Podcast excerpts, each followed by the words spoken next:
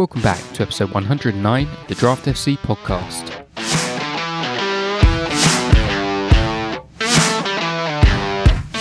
Welcome back to the Draft FC podcast, the podcast dedicated to all things Draft FPL. My name is Mitch and I'm your host for another game week preview going over waiver options, hidden gems, and general Premier League chat ahead of game week 22. This is going to be a very low fat podcast as I'm going to be releasing a couple of extras over the next couple of weeks going over all the new January transfers, and also a halfway point rankings update once the dust has settled on the transfer window. Now, I'm recording this episode on Tuesday, the 31st of January, The transfer deadline is reaching its crescendo before the close.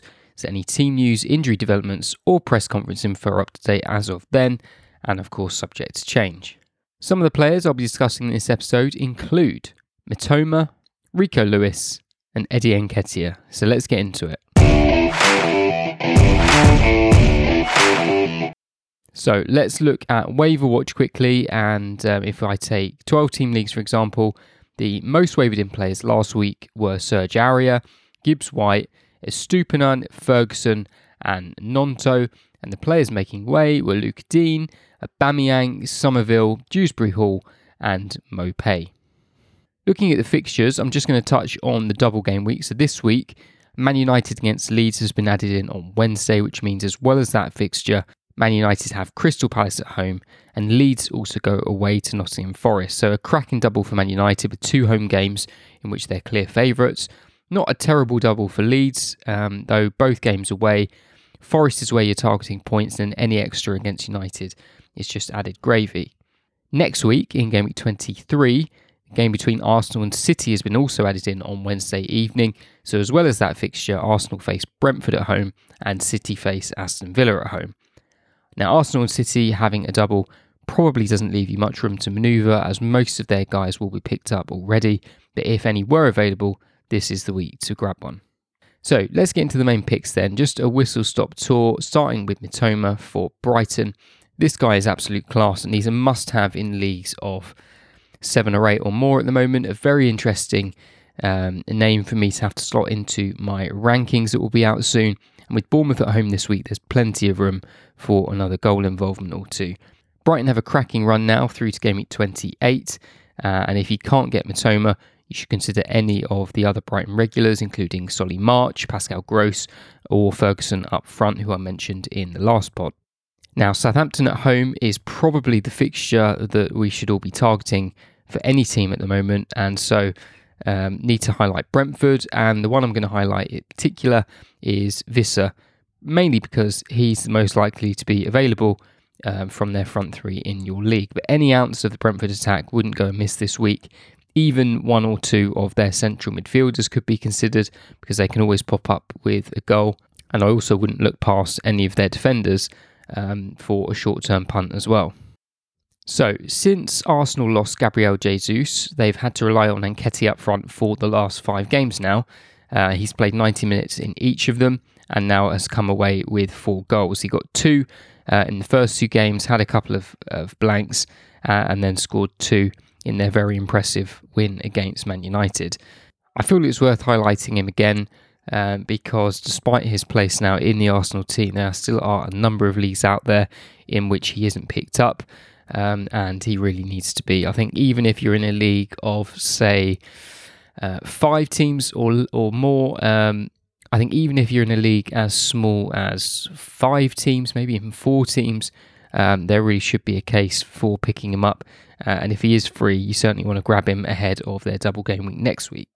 Into hidden gem territory, uh, Alex Moreno for Villa. They've got a nice game at home to Leicester, and he should be continuing to deputise for Lucas Digne. Um, Badiashile for Chelsea um, looks um, pretty set to carry on playing at centre back alongside Thiago Silva. Uh, again, they've got a nice home game against Fulham. Wöber for Leeds, if you want some of their double action, then you'll probably find uh, more than one defender free on there if he doesn't take your fancy. For Manchester City, Rico Lewis, I think until we see something different, he looks to have Pep's trust. Uh, and until he has a bad game, I think we have to assume that he carries on. The only thing I'd be wary of looking ahead to the double game week uh, is that I can very easily see him playing just one out of the two games, but even still, he might be worth it for you. For Man United, thinking of their double this week, uh, Aaron Wan-Bissaka is one to keep an eye on, depending on how uh, the press conferences go. It sounds like Diego Dalot could still be injured for this week, in which case he would be a very good option for the double game week with those two home games. A new face to mention is Dango Ouattara for Bournemouth. He came straight into their side on the right side of attack, played the full 90 minutes, and assisted their goal. Not the easiest run for Bournemouth through to March, but definitely one to consider in larger leagues or if you fancy the fixture this week, um, which is Brighton. Uh, or particularly in game week 24 when they go to Wolves, um, maybe another one where you're just looking to gamble on a Bournemouth attacker.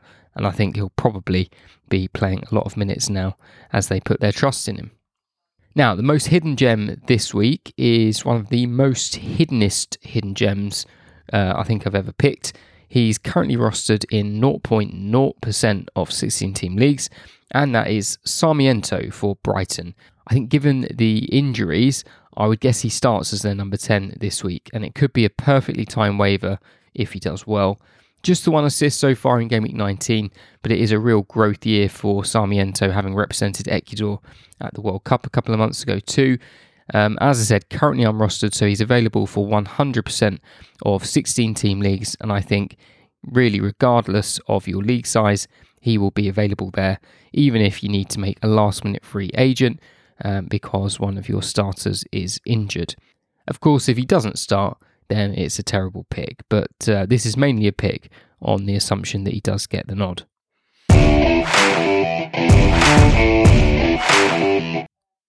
So that's it. As I said, very short episode this week. We'll be coming out with a couple of bonus pods in between the game week previews, uh, going over the new transfers and also going through my updated rankings, which will also obviously be published in full on draftfc.co.uk, which I'll urge you all to go and visit if you haven't already. Um, there is still just about time to take advantage of our January offer for one month free trial if you haven't signed up before. Head over to Twitter and follow us at draft underscore FC. This is the easiest place to get hold of us. If you need to message us about anything, whether that's about the site or you want to chat through something on your draft team or waivers, we are always there and reasonably quick to respond. Make sure you're subscribed on whichever podcast listening platform you use so that you don't miss out on any of those future episodes as they drop. A reminder that the waiver window this week closes on Thursday evening at 6:30, so make sure that you get them done before then. Uh, best of luck ahead of Game Week 22, and as always, stay sure.